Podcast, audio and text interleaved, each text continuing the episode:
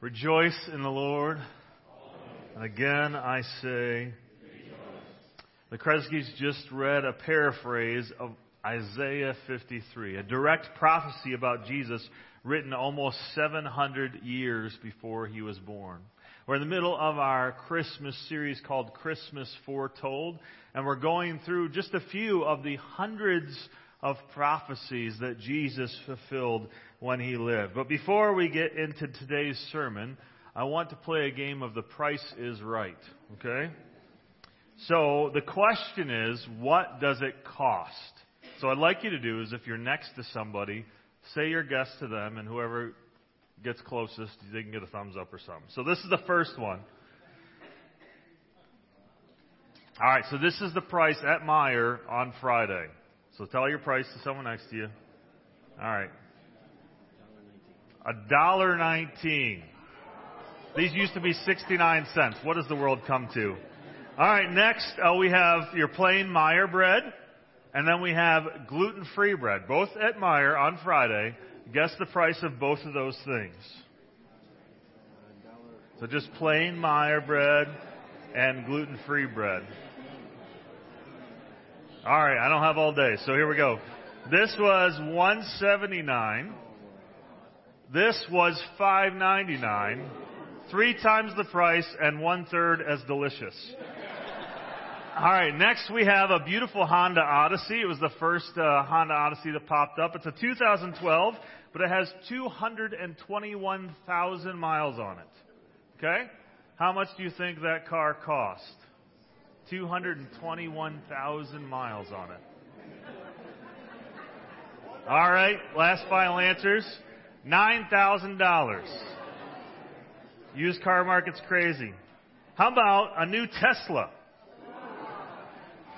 All right, so there's three models. So I want you to guess what the lowest model costs and what the highest model costs. So real quick. All right, so all right, that's good. So the lowest model, lowest you can get is 47,000. The Model S is 142,000. So quite a few, quite a big difference. Now I thought, okay, the housing market's a little busy. I looked up on Realtor.com. Uh, the first house that showed up on Realtor.com, I just said houses in Grand Rapids. Tim, you better get this one right. Uh, so this is in East Grand Rapids. It's a four bedroom, two bath, 1,300 square feet, but it does have a basement that's not finished, so that doesn't count toward it. it Has a dirt driveway, but a concrete pad in front of the attached garage. So, put your best guess to the person next to you. 349. All right. If you guessed $425,000, you would be correct. Lastly, this is the HGTV Dream Home in 2022 in the mountains of Virginia. One quick guess, real quick, and then I got to move on. All right, it was just under $2 million. So, as we think about cost, uh, inflation has been hitting all of us. You know, grocery trips that used to cost $100 might cost 130 to $150 now. A tank full of gas that used to cost $30 might cost $60 now.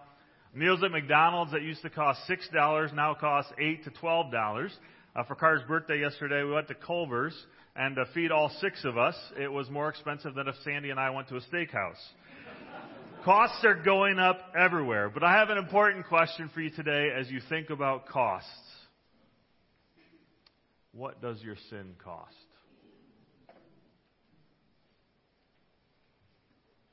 What would be the cost to wipe away every single sin that you've ever committed?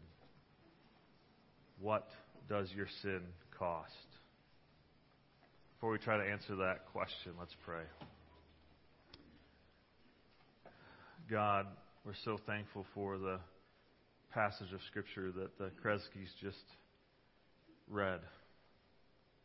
The truth of that Scripture. And Lord, as we open your word today, Help us to be struck by the profoundness of what you paid for us. More than anything we could ever afford. And so as we open your word, I just pray that you'd move in our hearts today. In your name we pray. Amen. Have you ever read a passage of the scriptures and been confused? I know I have. One day there was this guy, he was riding in a chariot. Most likely his servants were driving it and he was riding down the road. He was, he was an Ethiopian and he was actually in charge of the treasury of the queen of Ethiopia. And as he was riding down the road, he was reading a scroll. The prophet Isaiah. Unbeknownst to him, an angel had gone to Philip the apostle and told Philip the apostle, go down this very road. And when Philip was traveling down the road, the Holy Spirit led Philip to walk up to the chariot. And when he walked up to the chariot, he asked the man, what are you reading? He said, well, I'm reading Isaiah. And he said, do you understand what you're reading? And this was the man's response. How can I unless someone explains it to me? So he invited Philip to come up and sit with him. This is the passage of Scripture the eunuch was reading, which we'll look at today. He was led like a sheep to the slaughter, and as a lamb before its shears is silent, so he did not open his mouth. In his humiliation, he was deprived justice. Who could speak of his descendants? For his life was taken from the earth. The eunuch asked Philip, Tell me, please, who is this prophet talking about? Himself or someone else. Then Philip began with that very passage of Scripture and told him the good news about Jesus. Beginning with Isaiah 53, Philip walked through and explained who Jesus was. And immediately the eunuch recognized that this Jesus was the Lord of all and the one he wanted to give his life to. And he saw some water on the side of the road and he said Philip to Philip, is there anything stopping us from me just going and getting baptized now? And Philip said, No. And he was baptized. This chapter of the scriptures forever changed that man's life. And for 2,700 years, that's how long ago that chapter was written. In the last 2,000 years, that scripture has continued to change lives over and over and over again. Some have called it the most important chapter in the Old Testament. Some scholars have called it the, the fifth gospel. Polycarp, one of, the, one of the Apostle John's students, called it the golden passional of the Old Testament. Martin Luther believed every Christian should memorize this chapter. This passage is quoted by Jesus himself. It's in all four of the Gospels and in more than half of the New Testament books. Every part of it is in the New Testament. One pastor called Isaiah 53 the Romans of the Old Testament because it gives us a clear picture of what is required for, salvation the substitutionary atonement of Jesus Christ. It's also been called the torture chamber of the Jews. Until about the 11th century, this passage was consistently interpreted by Jewish rabbis as a prophecy about the Messiah. In fact, the Talmud, which was written hundreds of years before Jesus came, taught that Isaiah 53 was about the coming Messiah the Aramaic Targums, which were written between uh, the 1st and 7th century AD. And they were the first Aramaic translation from the Hebrew of the Old Testament. They translated verse 13 as, Behold, my servant Messiah shall prosper. But in the 11th century, when Rabbi Rashi wrote his commentary, he recognized that everybody was saying this has to be talking about Jesus. And if this truly was talking about the Messiah, then this description would clearly articulate who Jesus is. And so he came up with a new interpretation that the servant was Israel. And since that time, uh, Hebrew rabbis have continued to teach that this chapter is about Israel. But Israel doesn't make sense here. Israel wasn't sinless. Israel wasn't fully righteous. They didn't suffer for the sake of someone else. They didn't suffer to pay for sins. No matter how you read it, you can't justify interpreting this passage about anybody other than Jesus. But why is this chapter so important? Why is it quoted so often? Why did it lead to the eunuch's salvation? Well, this is the, the fourth of the servant songs in Isaiah. And just before this, the verses just before this poem, it concluded the teaching of God's comfort to the nation of Israel. See, God was comforting the Israelites that even though they had sinned, even though they would experience all of this um, justice and judgment, that God was not going to permanently alienate them, that He would provide a way to bring them back. That through the arm of the Lord, is the phrase used in the previous chapters, He would restore His people. And beginning in this poem, God is going to show who the arm of the Lord is, that it actually is Jesus, and that He is going to be the one that brings about redemption. But that redemption wouldn't just be for the Israelites, it would be for the whole world.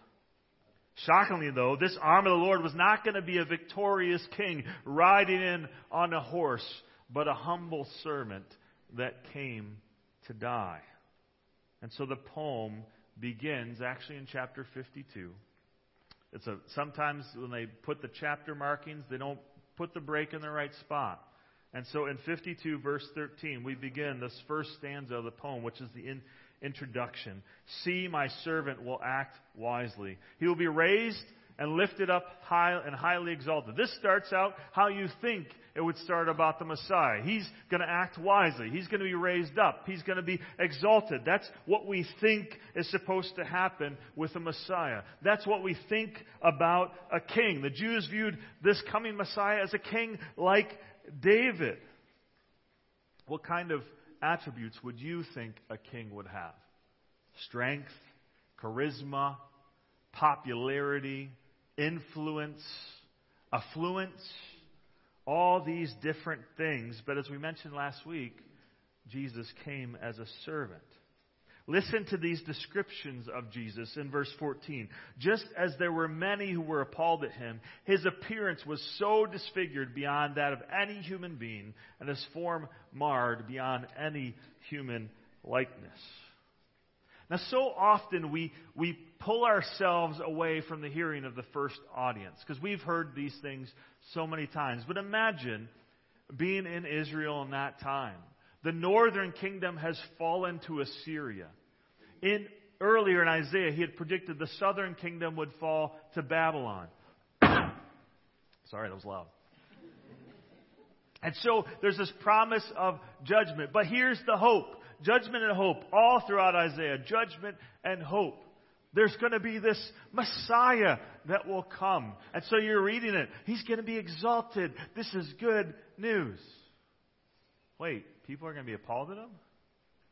What does it mean his appearance is going to be disfigured beyond that of any human being, his form marred beyond human likeness, as Jesus hung on the cross, brutally beaten and only lasting a few hours on the cross because he had been brutally flogged almost to the point of death, marred beyond human likeness. But how does this description of Jesus continue. It says in verse 15, He will sprinkle many nations, and the kings will shut their mouths because of him. For what they were not told, they will see. What they have not heard, they will understand. Just as many were appalled, more would benefit. On the Day of Atonement, the, the priest would go and make a sacrifice and sprinkle the blood in the altar, on the altar, on the, go into the Holy of Holies. And here Jesus is coming to sprinkle many nations, to save people from every nation, tribe, tongue, to cleanse them of their sins. But the way in which he does it, it will leave people dumbfounded, speechless. And so the next four chapters, beginning in Isaiah 53, will explain what Jesus did. We'll see that he entered humanity and experienced rejection, that he took our sins and our punishment, that he died a perfect death, and that he rose victorious and offers salvation to all of us. First, he entered humanity and experienced our and experienced rejection. Starting in verse 1. Who has believed our message, and to whom has the arm of the Lord been revealed? In Isaiah 51, the arm of the Lord describes God's action in Exodus. In Isaiah 52, God, in a sense, rolls up his sleeves. He bears his holy arm for the nations, so they will see his power in salvation. But here we found that the arm of the Lord is revealed when Jesus appears. Who could have seen this coming? The Lord Himself, God Himself, come as flesh. God will be the Messiah. He grew up before Him like a tender shoot and like a root out of dry ground. He had no majesty, no beauty or majesty to attract us to Him. Nothing in His appearance that we should desire Him. Not only was He the arm of the Lord, but He was fully human. Fully God, fully human. He, he grew up like a tender shoot. We looked at last week. He was born as a baby, needing to be taken care of. He grew in wisdom and stature. And his, he, and like a root out of dry ground, he came from the root of David. He had a, a lineage. This king, this Messiah, was not an oppressive or attractive man. He wasn't like King Saul, a head taller than everybody else and very handsome and strong. Verse 3 he was despised and rejected by mankind, a man of suffering and familiar with pain. Like one from whom people hide their faces, he was despised, and we held him in low esteem. Jesus was mistreated physically, emotionally, rejected spiritually. He wasn't given a fair trial. They put him on a, legal trial. They accused him of things that he did not do. The crowds yelled and mocked and called him names. This idea of being held in low esteem is an accounting phrase in Hebrew regarding value, like asking how much is a Snickers or a car or a house or, or, or these other things. How much are they worth? The Jews said Jesus had very little worth. He was despised and rejected. So he entered humanity and experienced rejection, and they took our sins and our punishment. Verses 4 to 6. Surely he took up our pain and bore our suffering, and we considered him punished by God, stricken by him, and afflicted. In the Greek, this surely is meant to show this unexpectedness the arm of the Lord, willingly come to suffer, willingly come to be rejected, willingly come to die. Jesus didn't suffer because he deserved punishment. He never sinned. He suffered because he took our pain. In Leviticus 16, this phrase, refers to accepting a burden as one's own. It was our burden to carry, and He took it upon Himself. He bore our suffering. He was stricken by God. He was afflicted by God. Imagine the crowd. Think about it. Put yourself in that place. As the people yelled accusations, they were thinking to themselves, he's getting what he deserved. He shouldn't have claimed to be Messiah. He shouldn't have claimed to be God. He's blasphemous. He needs to be murdered. He needs to be executed. They thought that he was suffering for something he did. Was he? No. He was suffering for something we did. At the beginning of the sermon, I asked you, how much does your sin cost? This much. As the nail was put between the wrists to hold him there, that was for your sin. As he was beaten to the point of death, that was for your sin. As for hours, and every time he had to breathe, he had to pull up, putting pressure on his wrists and on his feet where the nails were driven in. That was paying the cost for your sin. He chose to suffer, to pay the cost that we can never afford. He took our pain. He bore our suffering. That was the cost of your sin. That was the cost of my sin that he willingly took up.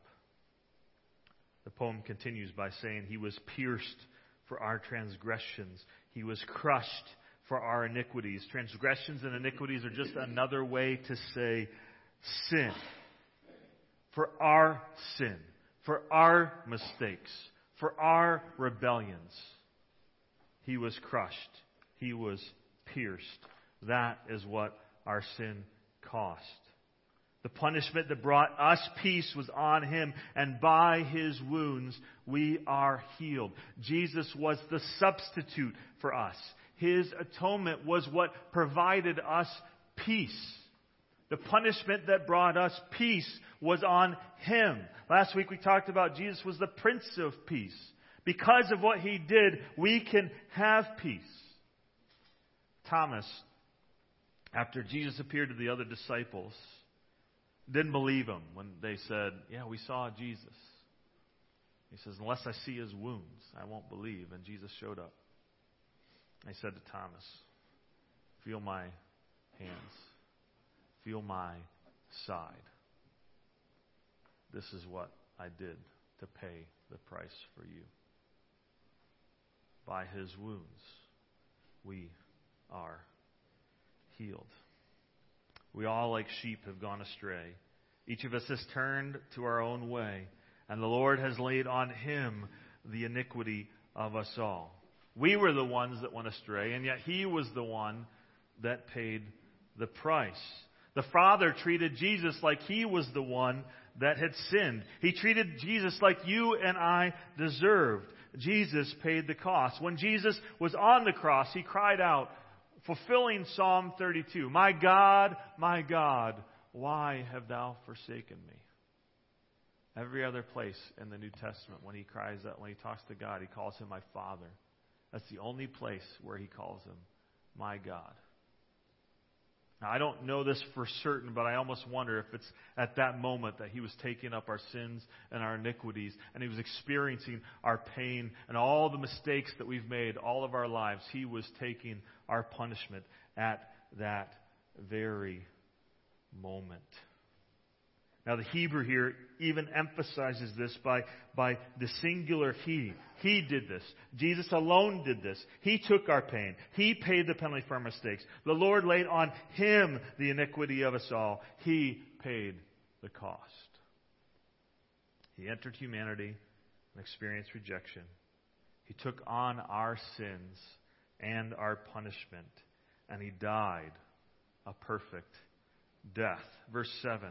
He was oppressed and afflicted, yet he did not open his mouth. He was led like a lamb to the slaughter, and as a sheep before its shearers is silent, so he did not open his mouth. Again, what we see in the prophecy in the Old Testament is specific things that will be fulfilled by Jesus.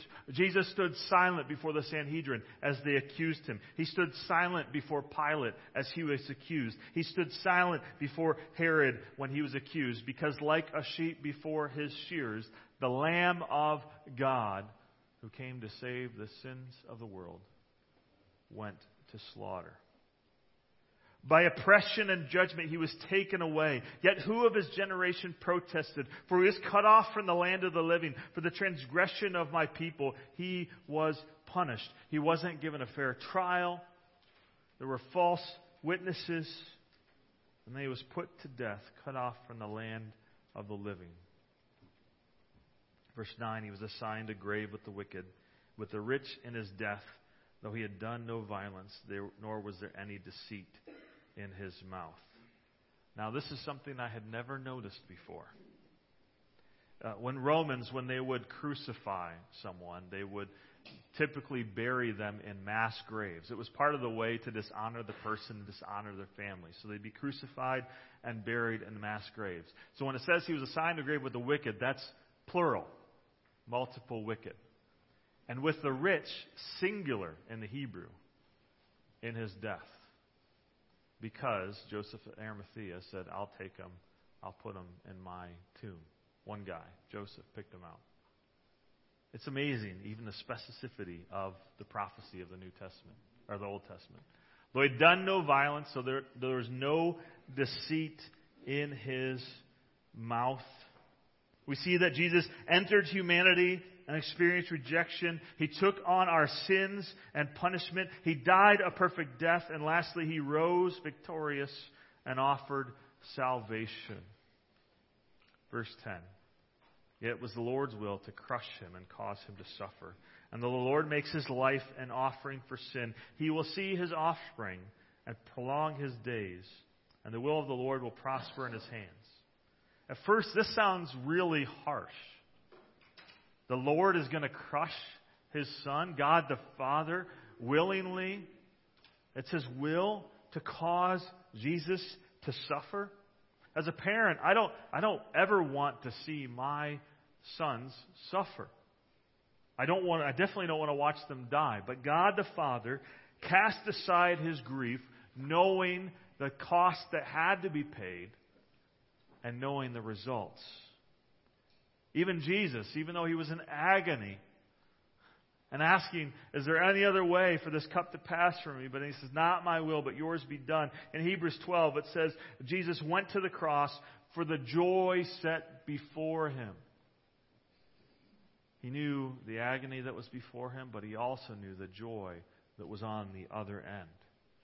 You know, sometimes we allow our kids to suffer or go through hardship when we know it's for their benefit or for the benefit of others. God the Father and God the Son both did this for our benefit. They both paid the cost. And now we are his offspring. We once strayed like sheep, but now we've been welcomed in as children, as heirs, as ancestors, adopted into his family. Verse 11, after he has suffered. Now, this Hebrew word here means suffering in the entire being. It doesn't just mean like my arm hurts. It means your entire being is suffered. After he has suffered, he will see the light of life and be satisfied. It could be phrased, because he had suffered, he will see the light of life. He will rise again and be satisfied. Why? Because he paid it. There's a reason why he said, It is finished. I love this quote. God the Father and Jesus the Son knew the results of the cross would be that millions of people who would believe in that finished work would be forever and ever gathered around the throne in heaven. And you are part of that joy, part of that satisfaction if you believe in Jesus. As God could look through the lens of history and see those of us who believe, and Jesus could say, Father, it's worth it. It's worth it because I get to buy them and they'll become your children. He will be satisfied. He will see the light of his labor. By his knowledge, my righteous servant will justify many and he will bear their iniquities.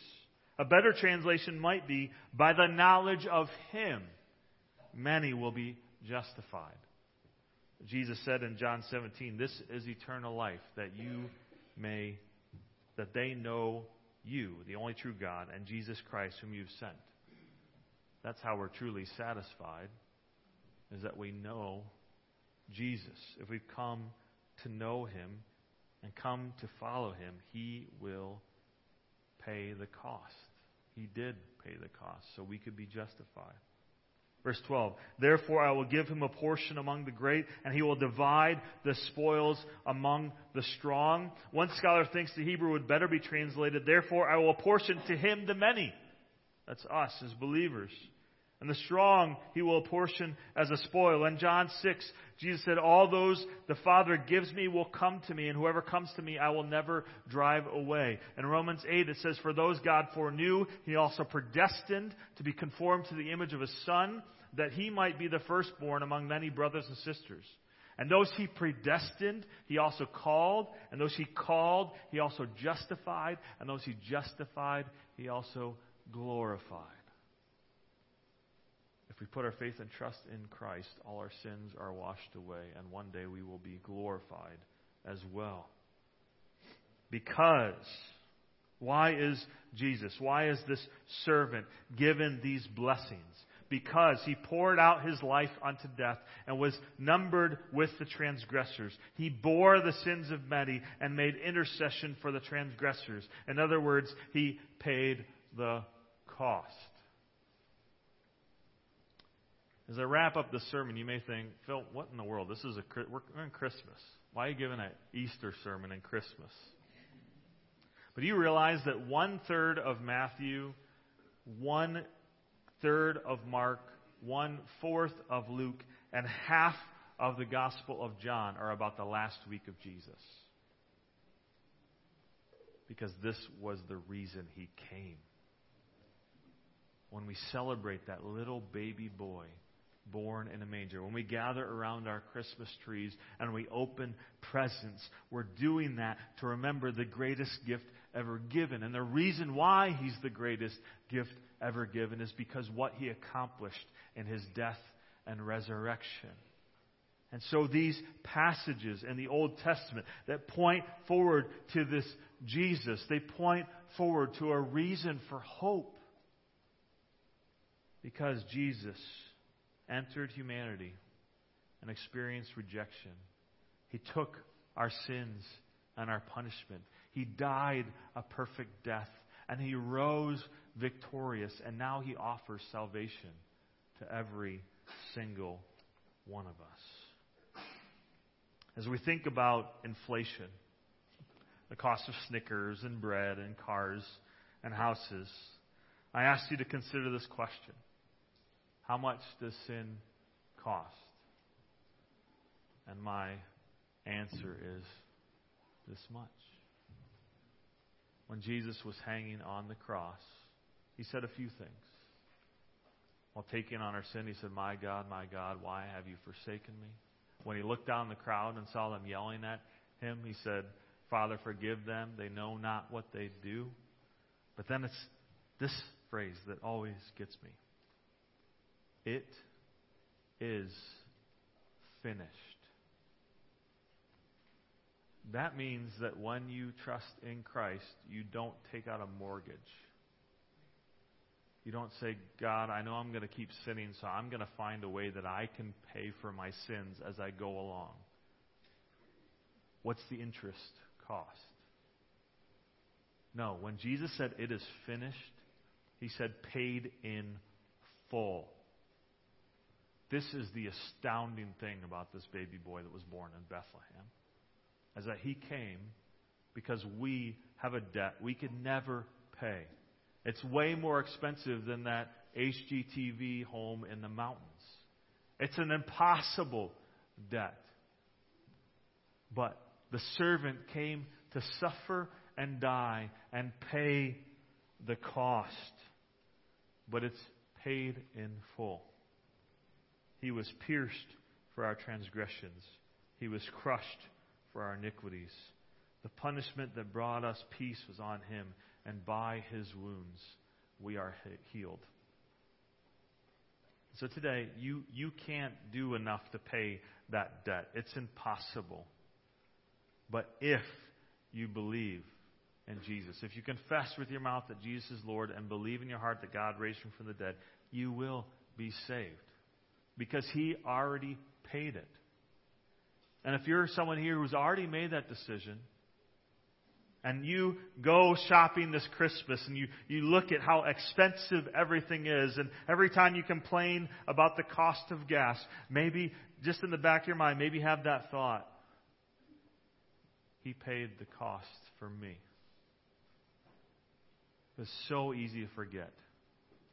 It's so easy to get so caught up in everything else going on that Christmas just becomes something that we do like every other holiday.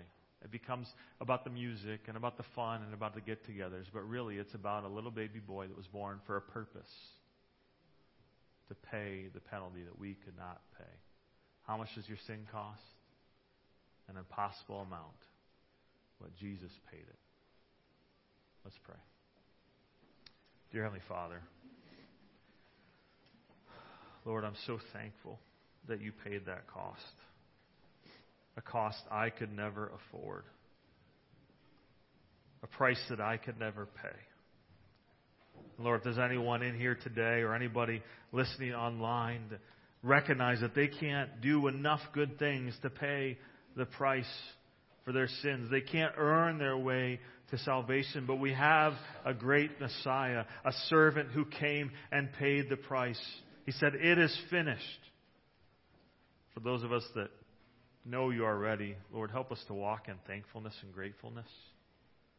That our forgiveness is not based on what we do, but on what you've already done. And that you love us so much, you willingly went to the cross to pay that penalty that we could not pay. Help us to live in forever gratitude, Lord. In your name we pray. Amen.